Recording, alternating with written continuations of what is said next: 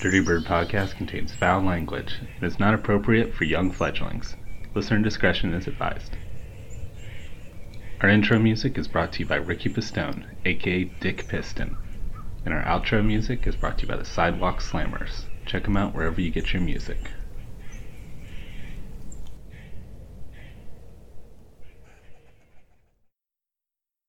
Are you looking for a podcast today with humor you crave?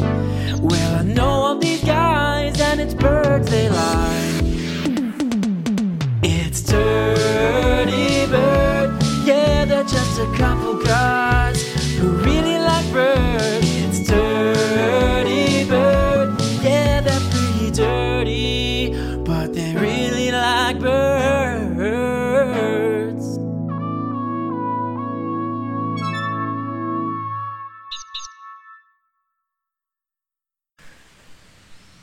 Hello, and welcome to Dirty Bird.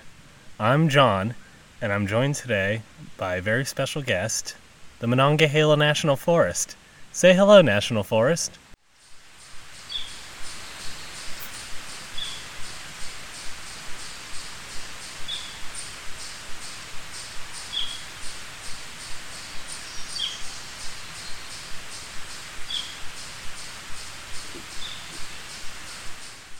I definitely like the Monongahela a lot. and as I'm sitting here, a storm is kind of rolling in, but hopefully it doesn't hit me. If it does, I have a place set all ready to go. But right now I'm sitting out in the woods, about a mile and a half from the road. It's a little weird recording by myself. The last one I did, I was sitting out by my feeder, just kind of narrating everything. It's kind of weird doing an episode by myself, but we'll see how it goes. And you guys that listen can let me know if you like it, and maybe I'll do more in the future. It would uh, make it easier for me to put out more episodes on bird. But I love the Monongahela National Forest. It's very peaceful out here where I am. A lot of pissed off chipmunks, lots of birds. There's a nice stream in the background you can probably hear, and the rock formations are amazing and will possibly, if it starts raining, go to my rain location, which is a cave opening very close to where I'm at. The reason why I'm recording in the Monongahela today is because it's a spot where I first and have only sighted the birds I'm going to be talking about today the yellow and black billed cuckoo. Now, these are some birds that, if you're kind of a casual birder, backyard birder, got a feeder up or something, you probably don't really even know about or haven't seen. Most people with cuckoos, they think of the European cuckoo, which is the really common one. Cuckoos are kind of known for being parasites and laying their eggs in other birds' nests. And of course, the term cuck comes from cuckoo. So they're in our popular culture a lot and people know of them, but not necessarily the yellow billed and black billed ones that are here in America and are really, really cool and interesting birds once you get to know them.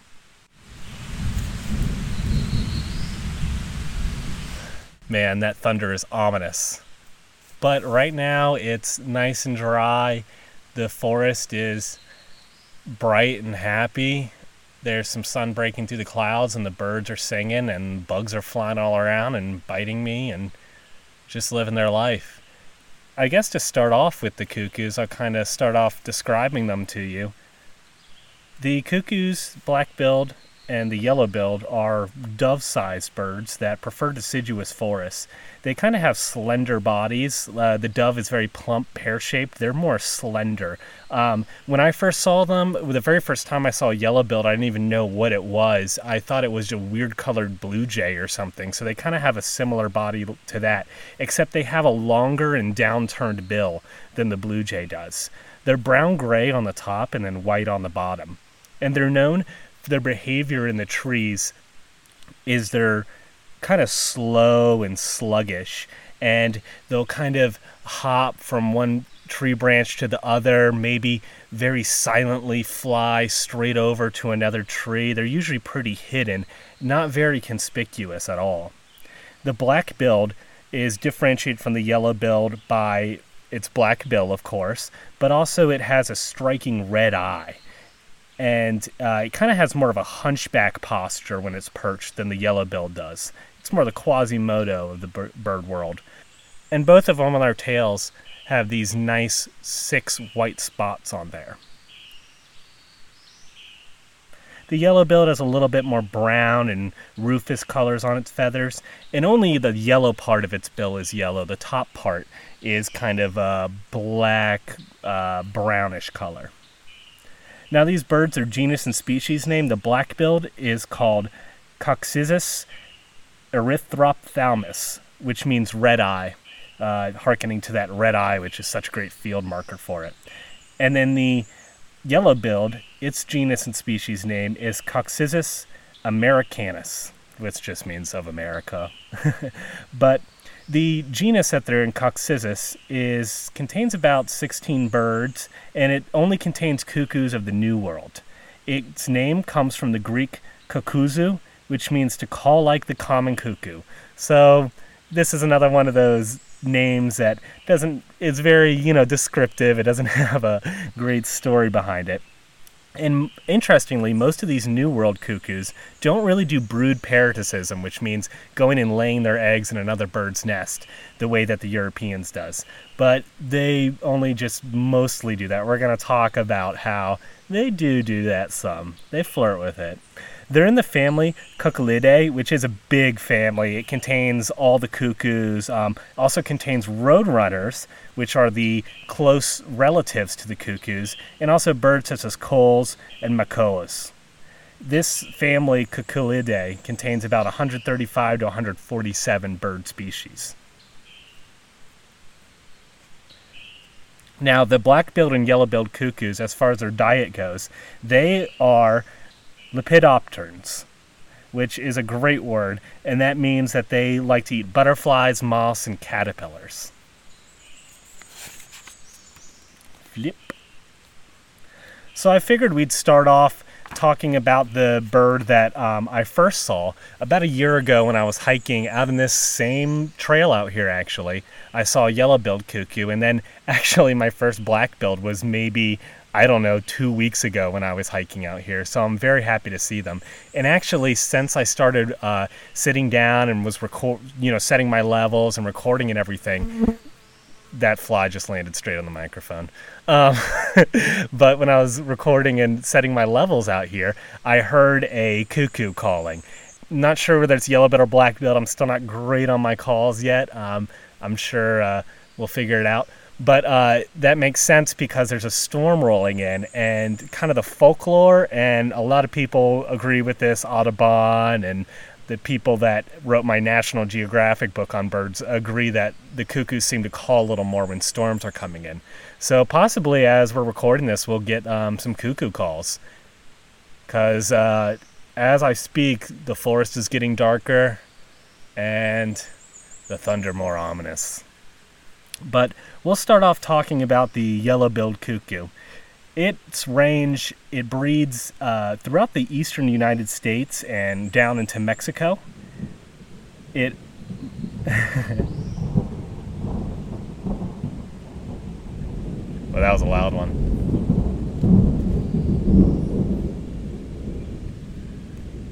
I may be moving to my backup spot pretty soon here but it breeds in the eastern eastern U.S. down to Mexico, and it migrates down to eastern and northern South America.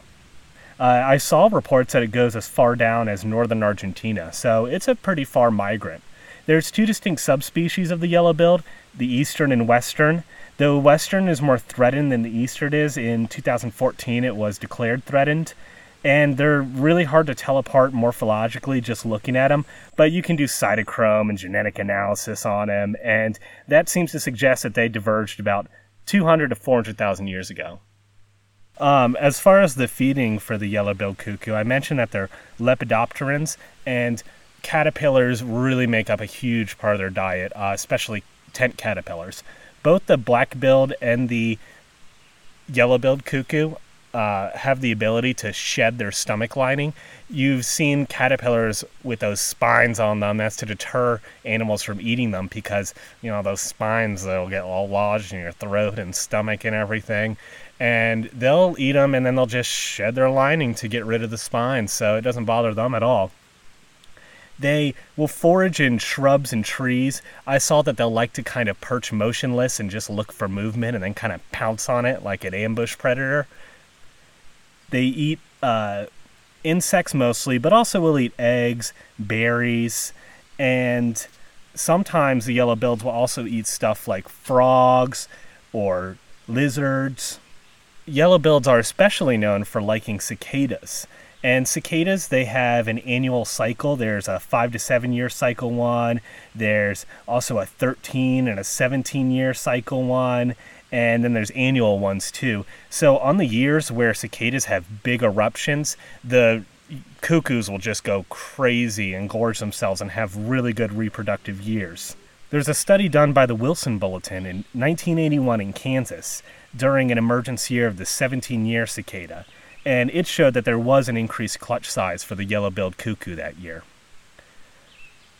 And the reason why cicadas will do these cycles like this in kind of weird odd years, 13 or 17 or 5 to 7, I guess those are prime numbers too, is so that animals don't seek up sync up their reproductive cycles to when the cicadas emerge. Because basically the strategy of the cicadas is to overwhelm the environment and the animals around that there'll just be so many of them that the other animals can't eat them and there'll be enough cicadas to breed and propagate for the next cycle. And interestingly, in West Virginia, this summer, the 17 year cicadas for this area are supposed to emerge. The bigger one for the eastern coast is supposed to be next summer.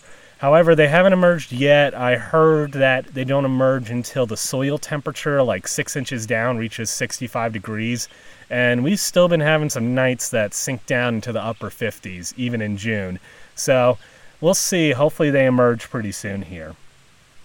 As far as how the yellow-billed population is holding up, it seems to have declined by about 52% between 1966 and 2015 the population right now is estimated about 9 million, with 10% of those in Mexico.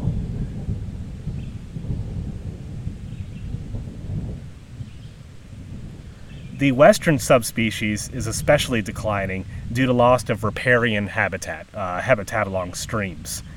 And there may be just as few as 40 breeding pairs left in California. I hope this thunder isn't ruining the podcast. I think it does sound kind of cool, but hopefully you can still hear me over it. It's weird because the sun is still kind of shining and the forest is still bright and nice. I mean, birds are still flying around and everything, but man, that thunder comes and everything shuts up, including me. The reproduction of cuckoos is pretty cool. This is kind of the big thing of the podcast because, you know, we know about the classic. Oh, hold on, there's an ant on the microphone. Those flies are loud, but I guess an ant walking doesn't make a sound. But uh, the the reproduction of the cuckoos is kind of the big thing of the po- question of the podcast because these European ones are almost entirely obligate parasites. They only lay their eggs in other birds' nests, similar to what uh, the cowbird is out here. Uh, it's a little more complicated with our New World cuckoos. Some of them don't do it at all, and some of them, like the black-billed and yellow-billed, will do it here and there, but still also lay their own litters they don't have any kind of like specific date or time that they uh, start building their nests and lay their eggs, but they seem to try to coincide their breeding with eruptions of insect populations. If there's a big eruption of cicadas or big eruption of tent caterpillars, they'll try to time their breeding with that. They usually will arrive from South America in June and then leave around September. So that's kind of their window of breeding season when they're here in the US. The courtship of them is pretty interesting with the yellow-billeds. The male may feed or offer sticks, nesting materials to a potential mate. I saw one account where a male offered a stick and the female appeared receptive, and then the male mounted her and they both um, clutched the stick together while they mated. So I guess sticks are sex toys for cuckoos? I don't know. Um, Pairs may visit potential nesting sites together. I talked about this in our last episode with cardinals. Cardinals will do that, kind of like their house hunting. We'll go look at potential sites. They also build a nest together. Uh, the black-billed does this too. They nest in low trees or shrubs about 4 to 10 feet off the ground. John James Audubon describes it as they nest within the reach of man, who seldom disturbs it. Of course, unless you're John James Audubon, he will disturb it because he writes about where him and his compatriots found a nest and they climbed up to, to get to it. And two of the birds were big enough to get out of the nest and they climbed among the tree twigs. And then the other ones were too small in the nest. And the cuckoos will not lay all their eggs at the same time. They'll kind of space out the timing of laying their eggs so that they'll hatch and develop at different times. So when John James Audubon went to this nest, one of them was almost fully developed. Another one was pretty close. There was two that were like little and tiny and then there was actually even a couple eggs in there that hadn't even hatched yet. And one that looked like he said it had been laid just yesterday. So they really space these things out. And in his account uh, the two that tried to run away, they're like clutched onto the tree branches, and John James Audubon and his friends are shaking the tree, trying to knock him out. But he says that they clutched so tightly that they had to be extracted by hand. So he's the one who uh, who will disturb them. But usually they lay about three light blue eggs, and the male and female will take turns incubating them. It takes nine to eleven days for the eggs to hatch and like I said, they stagger them being born. The young have these like bursting feather sheaths, and they are described as looking like porcupines when they hatch.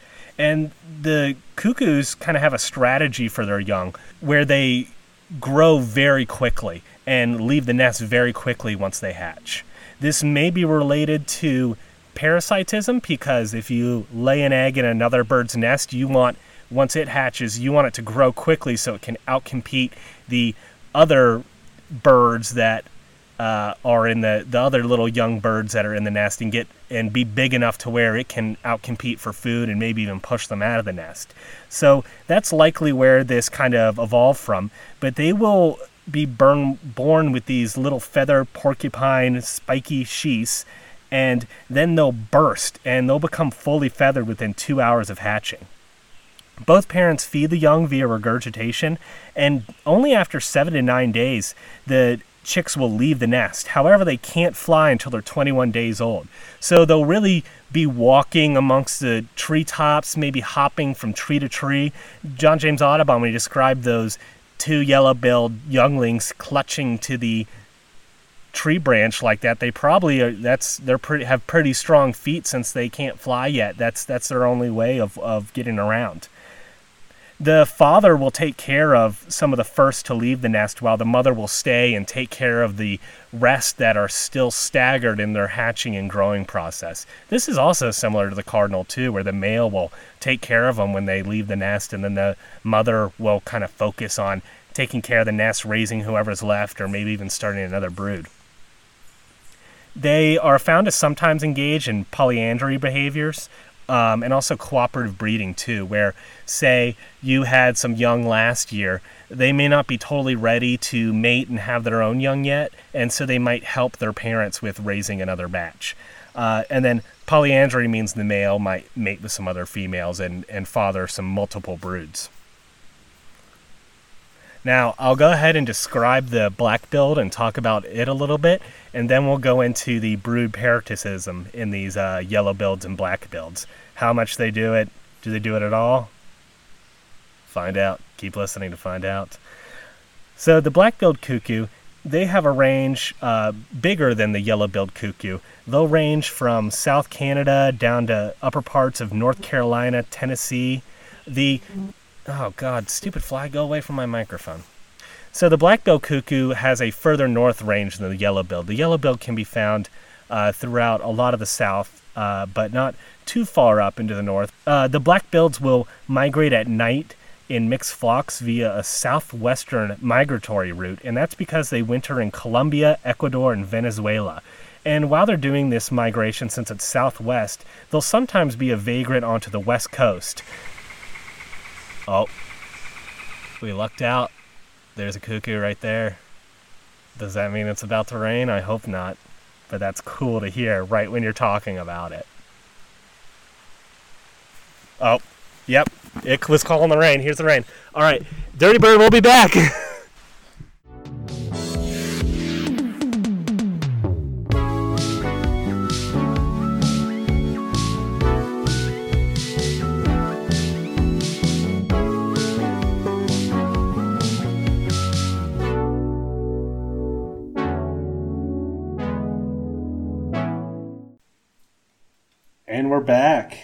The acoustics are probably much different. I am now recording from a cave so that I can avoid the rain that's outside.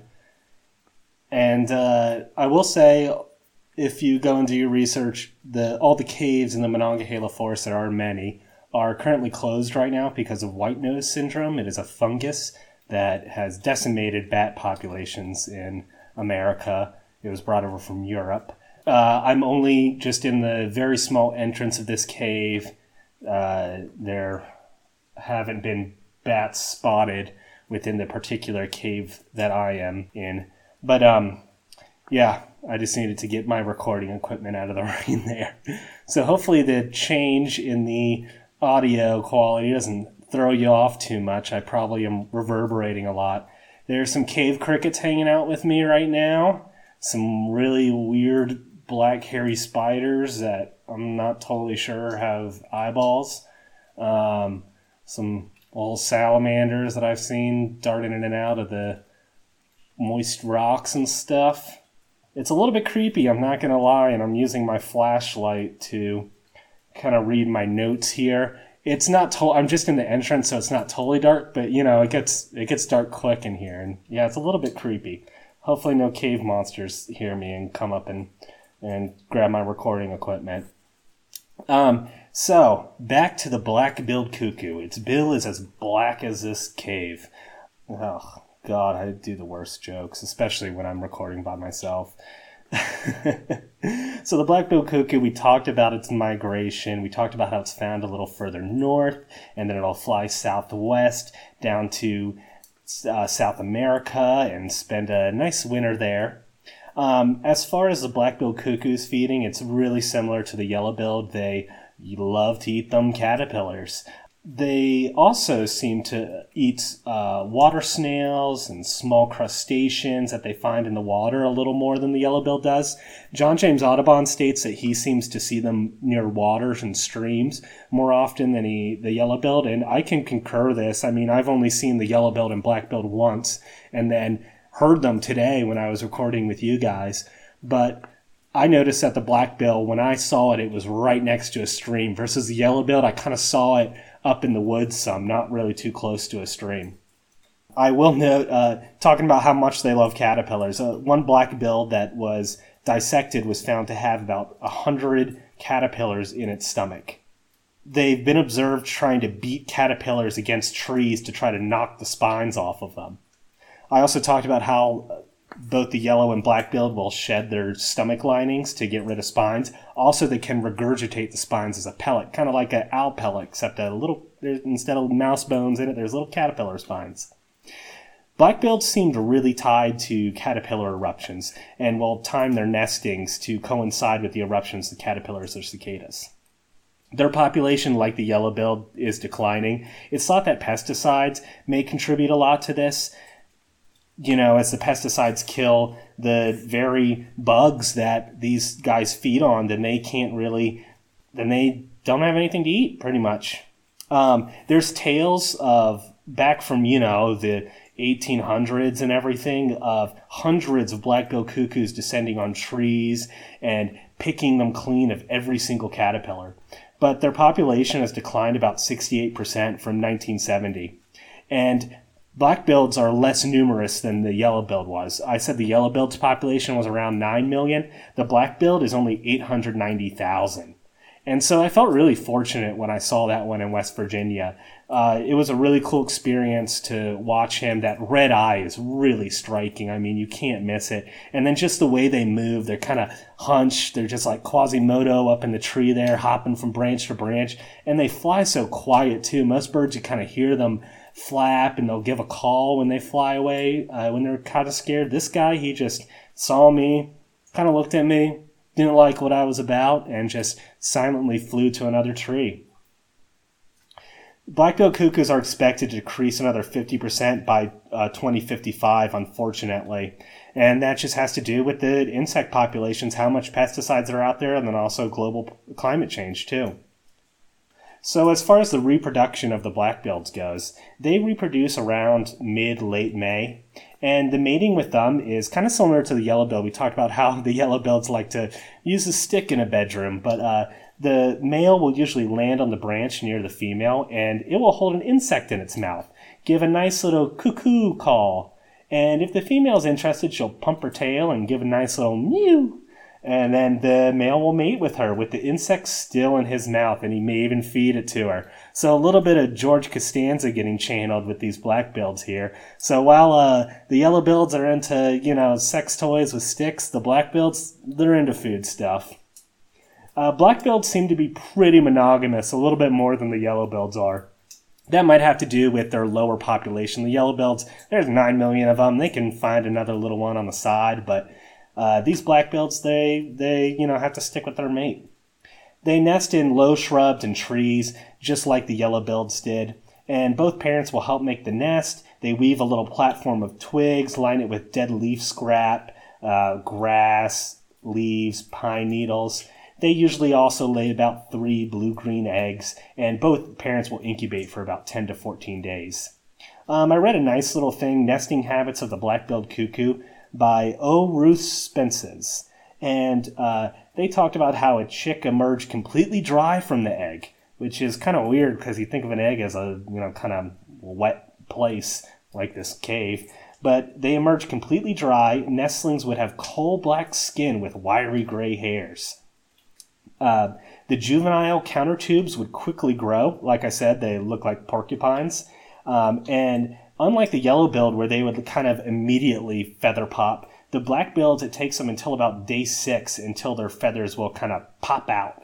And then their eyes, uh, well, their eyes open at day two. And then that, uh, that quill popping occurs around day six to seven. Both parents will feed and care for the young. Uh, they'll either feed them live or freshly crushed caterpillars versus yellow-billed would regurgitate the caterpillars. These nestlings are described as having weird warts in their mouth. Originally, people, when they would look at the nestlings, they would think that they had like some kind of infection or something, but they just kind of have these warts for some reason. The parents will brew the young if they're cold, they'll shade them if they're hot, and I saw reports that they'll even cover them in a rainstorm. So they're, pr- they're pretty nice to their kids. The parents will also defend the nest, they'll swoop at intruders, and the young do a characteristic pointing of their beaks towards the sky whenever anyone gets close to the nest. I don't know why that is. So the parents will swoop and the young will like point straight up towards the sky. I, I have no idea what kind of purpose that serves. The younglings here will leave the nest around six to seven days. Uh, but they also can't fly for several days later, uh, sometimes as long as 17 days. So they'll just hop among the branches. That is a really cool thing about these guys is that they leave the nest so freaking early, and then even though they can't fly, they'll just kind of hang out in the trees and stay safe up there. And I think that this evolves from brood parasitism, because they're known to engage both the black billed and the yellow billed in brood parasitism, but they don't do it exclusively like the European cuckoo does. And they seem to parasitize off of each other more than other bird species. So, like, either a black billed will lay in a yellow billed or another black billed nest or a yellow billed will lay in a black billed or another yellow billed. So like usually they'll just be laying in other cuckoos' nests for the brood parasitism. However, they, they will lay in, in other bird species, chipping sparrows, robins, blue-gray catbirds, wood thrushes, and also warblers. And this is interesting because the warblers, um, the cuckoo eggs are like four times the size of the warbler eggs, but the warblers don't even really seem to notice that much. Um, a guy, William Brewster, in 1884, he reported that as many as 10% of cuckoo nests he found contained eggs of other species. Chickadees, titmice, and thrushes will mob cuckoos if they approach their nest. So the other birds are aware that like the cuckoos are, are you know, bad and everything and, and can prey on them, but the cuckoos don't really do it exclusively. They're probably kind of more opportunistic with it. And actually my working theory with it is we talked about how the they will time their egg laying with eruptions of bugs and stuff like that. So my kind of theory with it is if like the bug populations aren't super good and they're like worried about, ugh, can I support all this? You know, I already laid like three. Like, am I going to be able to support this other one I lay? Then they'll go find another nest to lay in and be like, here, you take them, you deal with that. The black-billed has a great variety of vocalizations, and so does the yellow-billed too. The black-billed uh, makes like a nice croak call, a coo call.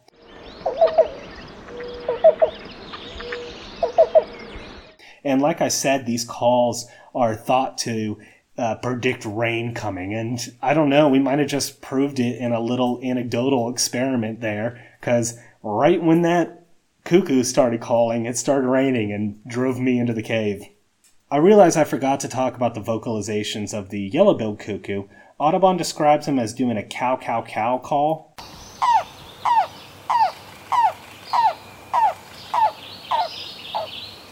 Um, and this is why they're sometimes called the cowbird in the U.S., not to mix them up with the brown-headed cowbird or the bronze cowbird, which are also parasitic nesters. Um, he talks about how it seems to like calling on cloudy days, which has earned it the nickname rain crow in certain areas.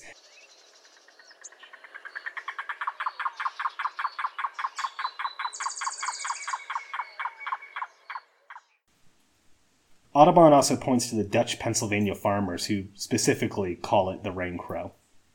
He also points out that the Creoles of Louisiana call it cuckoo, um, and they're the only ones that are kind of known to eat the yellow-billed cuckoo in the country. I guess Audubon didn't eat it. He ate a lot of birds, but he doesn't talk about the taste of it or anything. He just mentions the Creoles like to eat it. So I guess he didn't try it. Um, predators of the black-billed and yellow-billed, uh, hawks and falcons like to eat them. The nestlings are taken by common nest predators like grackles, crows, snakes, raccoons and they're especially prone the um, adults to predation right after they come back from migration and they're really tired. The oldest known cuckoo was known to be about four to five years old.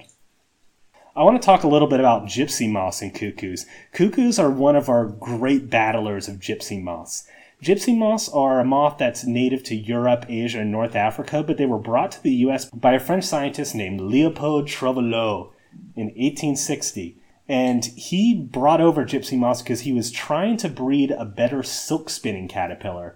Uh, the gypsy moth will eat almost anything, whereas traditional silk spinning caterpillars are really picky in what they eat. Um, however, a small number of them escaped from his home in Bedford, Massachusetts, and like within a few years, um, people were reporting that they were everywhere. Uh, within 10 years, the trees in Bedford were massively defoliated and then the gypsy moths just continued to spread. And now they extended into Virginia, North Carolina, all the way over to Michigan, and there's some pockets on the Pacific coast too. They can cause massive deforestations that'll kill trees. Sometimes, um, if gypsy moths are observed just eating a bunch of trees, like foresters will just log all the trees or intentionally start fires to try to control the spread of uh, the gypsy moths, so they can be really, really destructive to our forests. However, I did see some reports that gypsy moths, if they're not a severe infestation, they can actually kind of help forests by thinning them out and fertilizing the soil with their FRASS. That's a great new word, FRASS, F A A S F A S S. That's the droppings from moss when they eat leaves. And like it's akin to, you know, the leaves fall off the trees and eventually turn into soil. This is almost like automatic soil, basically, the moth poop.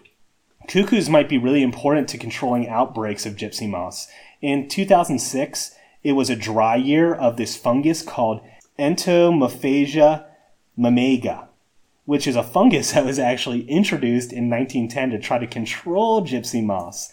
Um, however, uh, in dry years, this fungus won't do well. The gypsy moth population will control, and the cuckoos, people will observe more cuckoos as they eat more of the gypsy moths, and they may be really important in controlling these. So, way to go, cuckoos. So, I wanted to read a little bit too from my handy dandy, my handy dandy book, The Book of Birds by the National Geographic Society. So, here they do um, some pretty good descriptions of the black-billed and yellow-billed.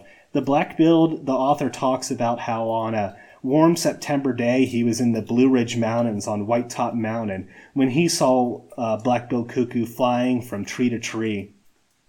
He notes the slender form of this bird and how well it conceals itself. The description of the yellow-billed cuckoo is great too. he describes a series of grating notes, half harsh and half resonant, followed one another in definite arrangement. That is the yellow-billed cuckoo. Watch closely among the leaves, and presently you may see a slender bird with a long, white-spotted tail, and as it turns its head, a distinct flash of orange yellow from the lower half of its bill. Any farmer will tell you the voice of this rain crow prophesies a downpour. I'll finish up my podcast in the cave here, and we'll finish up talking about the evolution and then also some myths and legends about the cuckoos. The evolution of the cuckoos is very tangled. Sorry, I keep turning to like look in the cave because the black behind me is like kind of creeping me out. I keep expecting some kind of troglodyte to come out and grab me. Um, the evolution of these birds is uh, pretty tangled and crazy. They're very old um, species that their ancestral stock evolved uh, back in the Cretaceous. So it's very hard to suss out the exact evolution of these guys. They're highly diverse and widespread, so they have a really long evolutionary history. My one, OneZoom tree of life has the branch that resulted in rails, cranes, bustards, and cuckoos diverging off from other avian species around 71.5 million years ago, and that uh, would be in the late Cretaceous. Um, during this time, Pangea had broken up into Laurasia and Gondwana. Laurasia, that's like Europe, Asia. Gondwana, that's Africa, uh, South America, North America. And then Gondwana further broke up into its respective continents. Uh, the terrestrial roadrunner. I mentioned how the roadrunner is in the family Cuculidae with these guys. So the roadrunner is thought to be more ancient because it's more widespread than the cuckoo is. It occurs in South America, North America, Africa, Madagascar, hanging out with the lemurs, South Asia. Um, arboreal cuckoos, the cuckoos that fly around in trees, um, they're widespread too, but um, they're mostly heavily concentrated in the tropics. So usually when a bird is like more concentrated in one area, we think, okay, it probably started here, diverged, and then spread out. Um, there's a lot of argument for a Gondwana origin for the cuckoo birds. It seems that the immediate ancestors to our New World cuckoos inhabited West Gondwana, and when Gondwana split, they separated. Uh, there were uh, cuckoo species that went off into Africa, and then our New World cuckoos that uh, were in South America. But there's still a lot of questions with these guys. Did they involve? Did they evolve in South America and then fly over to Africa when like the continents were still close together? Did they totally kind of uh, evolve on opposite sides of Gondwana? Um, and then as far as the relation to North America too, did they evolve in North America also, or did they evolve in South America and then all cross over to North America? And then there's a huge question too about whether the arboreal species evolved in Gondwana before the breakup, or whether it was just all roadrunners and then it broke up and then the cuckoos evolved. So it's a lot of questions. We're not going to be able to answer them here, but we will kind of give you a little bit of insight about what the most likely scenarios are and what scientists are thinking. Uh, there is an arboreal cuckoo fossil that we have from the late Eocene. This is about 35 million years ago, and it was found in Colorado. It's called Eocuculus cherpinae, um, and it's very similar to the old world cuckoos, the common cuckoo, as far as its fossil goes. And just to give kind of some context, 35 million years ago, this is around the time when an asteroid hit America and created the Chesapeake Bay. So there was a lot of crazy changes going on at this time. The oldest fossil that's closest to our yellow-billed and black-billed cuckoos is from the Oligocene. It's about 23 million years old. It's called Neococcyx mccorquodalei, um, and it was found in Saskatchewan in Canada. Now, like I said, cuckoos evolved from roadrunners, and roadrunners have kind of X-shaped feet. They're zygodactylic, and uh, our cuckoos are also. They don't have three toes pointing forward and one back like a lot of our songbirds. They have uh, kind of two forward and two back. This kind of shows that they separated as a distinct order before the passerines evolved, before our songbirds with their three toes forward evolved and they actually split off even before the common ancestor that formed falcons and woodpeckers split off. So that's kind of how old that cuckoo uh, order is. Is they split off real early. And as far as the evolution of parasitism in the cuckoos, it's not very common in the bird world. Not many birds do it. We got the cowbird over here. There's the cuckoos in the old world. There's a few scattered species here and there. Most birds, you know, raise their own young. And so the fact that parasitism exists in some way or form in a lot of these species makes us think that evolved once in a common ancestor that all of the cuckoo species later evolved from. And so some of them have kind of held on to that behavior. And whereas some, like the European cuckoo, are totally just all about that parasitism. Our yellow bills, black bills, it's kind of just in the back of their evolutionary mind and they kind of do it here and there as they need to. And the way that the uh, yellow belts and black belts, the reason why I think that they're young will leave the nest so quickly like that, even before they can fly, is probably because they it's a remnant of that uh, obligate parasitism where they need to grow real quick to outcompete the other nestlings in in there of the other birds, and even if they can't fly yet, they'll get real big. They'll get all the food from their host mom and dad, and uh, and succeed. So as far as our um, our genus Coccyzus, it's related most closely to the Piaya genus. Uh, this genus contains the squirrel cuckoo and the black-bellied cuckoo, which are both in South America. And the other genus that's close to these guys is Clamator, and this is contains all old world species. And so kind of the big split between New World and Old World cuckoos comes with that Clamator. The Clamator um, split off, and these Coccyzus and Piaya, they stayed in the New World. So that was probably happening around the time that Gondwana was splitting up. Tree of Life actually has Clamator splitting off around 34 million years ago.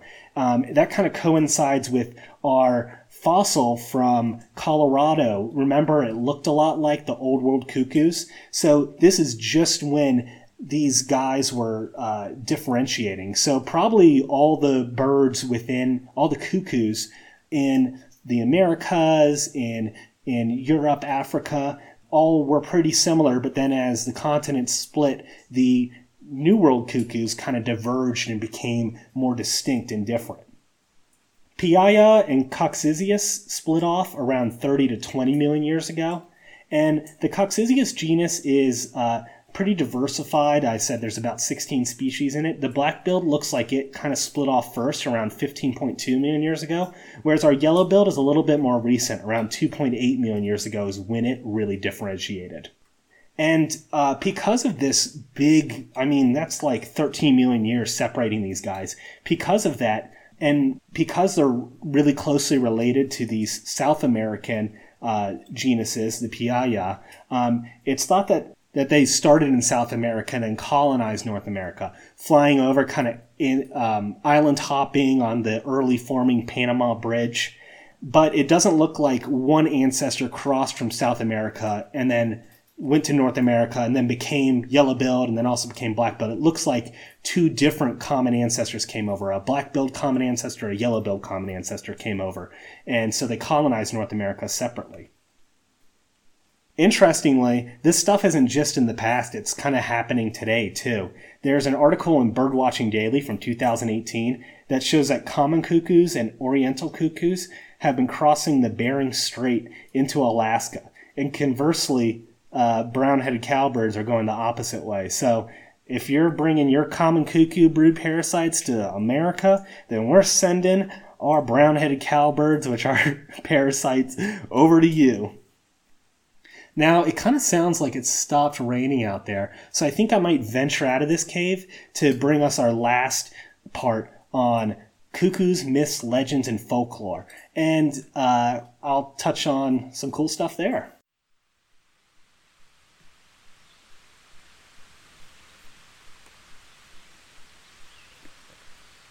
And we're back. Back above ground. I will say, after being in that cave, it is hot, humid, and bright out here. But I definitely appreciate it. It is beautiful. I don't hear any more thunder. The clouds seem to be clearing up. The cuckoo's not calling anymore. So hopefully, there's not going to be any more rain. There was a beautiful wood thrush singing just a moment ago. Maybe he'll start again and we can pick that up on the recording. But let's wrap this show up with some myths and legends. So, the name cuckoo comes from their call, but also you'll know cuckoo as a sign for crazy. As a kid, you know, spinning your finger around your head, going cuckoo, cuckoo to make fun of someone. And that seems to be uh, derived from the cuckold connotations of cuckoo. That you would be uh, stupid, lazy, or crazy um, if you are a cuckold. And the way that the term cuck comes from cuckoo is the brood parasitism that the European cuckoo does. Uh, kind of obvious that it goes and it lays its eggs in another bird's nest. So then a man or woman that you know cheats on their significant other is uh, the one being cheated on is is then the cuck. Um, it goes way back to medieval times. The earliest uh, I could find of it being used is from the Owl and the Nightingale from the 1200s, uh, where the term cuck first appeared. Shakespeare really liked to use the term cuck. Um, in plays such as Othello, it comes up a lot and is a major theme driving the characters. You also hear about wearing the horns of a cuckold. Uh, that refers, the horns are not actually a lot of people think it's like the spurs on chickens that uh, roosters will kind of fight with and stuff, but actually it seems to come from the antlers of deers as they'll battle for a mate, and then the winner will get the mate.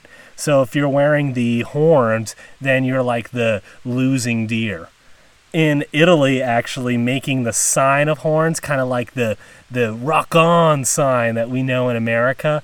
Uh, if you do those horns, you're basically calling the other person a cuck, and uh, them's fighting words. Cuckoo is also where the term kook comes when you're surfing uh, and you're like a newbie or a terrible surfer, you'll get called a kook, and that's never a good day on the waves. Um, and it's also where the term kooky comes from. And I didn't know that, but it seems pretty obvious. Also, the term of cuckoo and as being like crazy could come from the fact that sometimes cuckoos will just repeat themselves over and over again with their calls and kind of seem crazy. But I mean, a lot of birds do that. Like robins will sit up there and sing all day, so uh, I don't really buy that one as much. There's a very tangled relationship with the word gawk and cuckoos. You know, gawk, like you stare at something kind of with your mouth open and uh, but it seems to be related to the word cuckoo. It's not exactly sure straightforward how, or at least I couldn't figure it out. I was reading these etymology articles that are going into like the Old Norse and the High German and the Proto German. Um, I don't even know there was a difference. But anyway, there's an Old Norse word gok for cuckoo, and there's also similar derivatives for the High German, Proto German. And in Middle English, uh, there's a word goen, uh, which means to stare, um, and then a Proto German word that refers to your gawk hand or your clumsy left hand. In Scotland, they also refer, um, I'm not sure if they still refer to it today or if it's like with one of the um, Scots languages, to a gawk storm, which is a, um, a storm in the spring, uh, and before it comes, the cuckoos are calling a lot. So I guess even the cuckoos, not just the cuckoos here, are rain crows, um, call the rain. I guess cuckoos over in Europe do it also. So there's an Iroquois story about our black and yellow-billed cuckoos. And this comes from a book by Mabel Powers in 1917 called Stories the Iroquois Tell Their Children. Now, I'm not sure how like true this book is or if it's just kind of culturally appropriated to sell books, um, tales, but I like to think that there's even if facts are kind of made up to suit a Western audience, that there's kind of a kernel of truth that this existed as an Iroquois tale. But it's called Why the Cuckoo is So Lazy. And it said that the old man of the North Lodge had breathed upon the valley. Crops were frozen and there was no game. Everyone in the village was working hard to hunt and bring in food to their families, except one man who just waited for everyone else to bring in the food and game. So his family just got scraps from everyone else, and they were all hungry. And his son was continually pleading with the father to go out and hunt, to go bring back some food. The father became angry with him and hit him with a wooden spoon. The moment the spoon hit the little kid's forehead, the son disappeared and turned into a bird that perched on a kettle and solemnly said, Now it's done. That spring, the other Native Americans in the village noticed that the man was no longer lazy, and he was moving about the village and hunting game and doing all kinds of stuff. But there was a new bird in the forest, and they noticed that this bird was lazy and would just lay eggs anywhere, barely haphazardly build a nest, and wouldn't work for himself to bring in food. And that's the story. So I guess what happened is that the father, when he hit the son, the son turned into a bird that then acted like the father did. And the father was like so distraught at this that he changed his ways. Or maybe he transferred his laziness to the son who turned into the bird.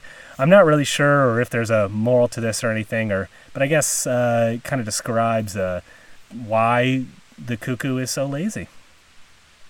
Also, another note I have on cuckoos here is a uh, big thing when I thought about cuckoo meaning crazy is all I could think of is I'm cuckoo for Cocoa Puffs. I'm cuckoo for Cocoa Puffs. Um, and I did some research about how that like mascot was developed and everything. It's just kind of a generic brown bird that was developed. It wasn't like based off of looking like a cuckoo or anything. It brown because you know the Cocoa Puffs are brown. Um, but I did see that he uh, originally had a name, Sunny, and that's because in like the original commercial it was him and his father or grandpa bird, and the grandpa bird is like disapproving of him eating the cereal or something, so he was named Sunny, and uh, then there was the, the dad or grandpa also with him. So there you go. Now now you know the name of the cuckoo for Cocoa Puffs bird.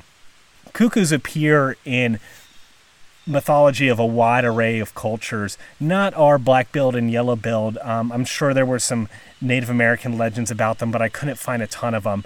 Uh, but since they're such a widespread bird, lots of other cultures have um, stories about them too. In Hindu mythology, the cuckoo is the wife of the demigod Kama. Um, Kama is sometimes called the Hindu Cupid. In uh, classical Greek mythology, Zeus had six lovers, um, including one of his sisters, Demeter, um, which produced a lot of the other gods in Greek mythology. However, he found Hera, and which was another one of his sisters, and wanted her. However, she kept rejecting him. She's like, "Yeah, I'm breaking the Greek stereotype. I'm not sleeping with my brother." But then Zeus disguised himself as a rain soaked cuckoo, and Hera felt pity on him and put him under her bosom. When he then transformed back into Zeus and then, you know, did what Zeus usually does. There's a Cuckoo Day on April 28th, which is celebrated in Cornwall in western England. And there's many cuckoo superstitions throughout Europe. I saw in Germany hearing a cuckoo during a meal means you're going to have a hungry year to come. And then I also saw in Denmark, on hearing the first cuckoo of spring, if you ask, When will I marry? Each call the cuckoo makes back is one year until you get married. And here comes the rain again, although I did not hear the cuckoo. A little disappointed. So I'll put away the recording equipment before things get too wet. Lots of wind.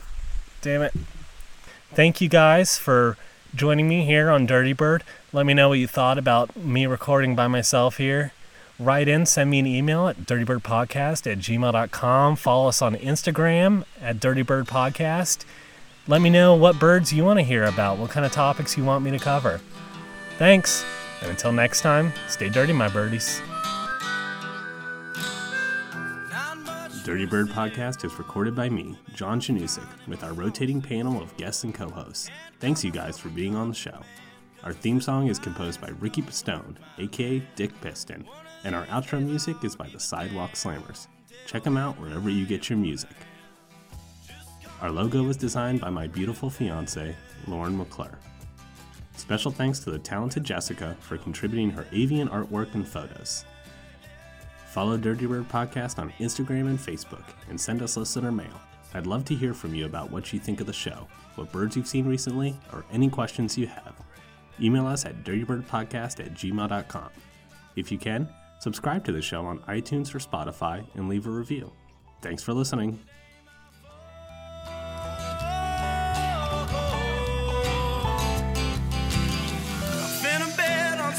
At the track. Brooklyn, ain't never coming back. Tim's on the ground in the concrete jungle. I might get into a little rumble.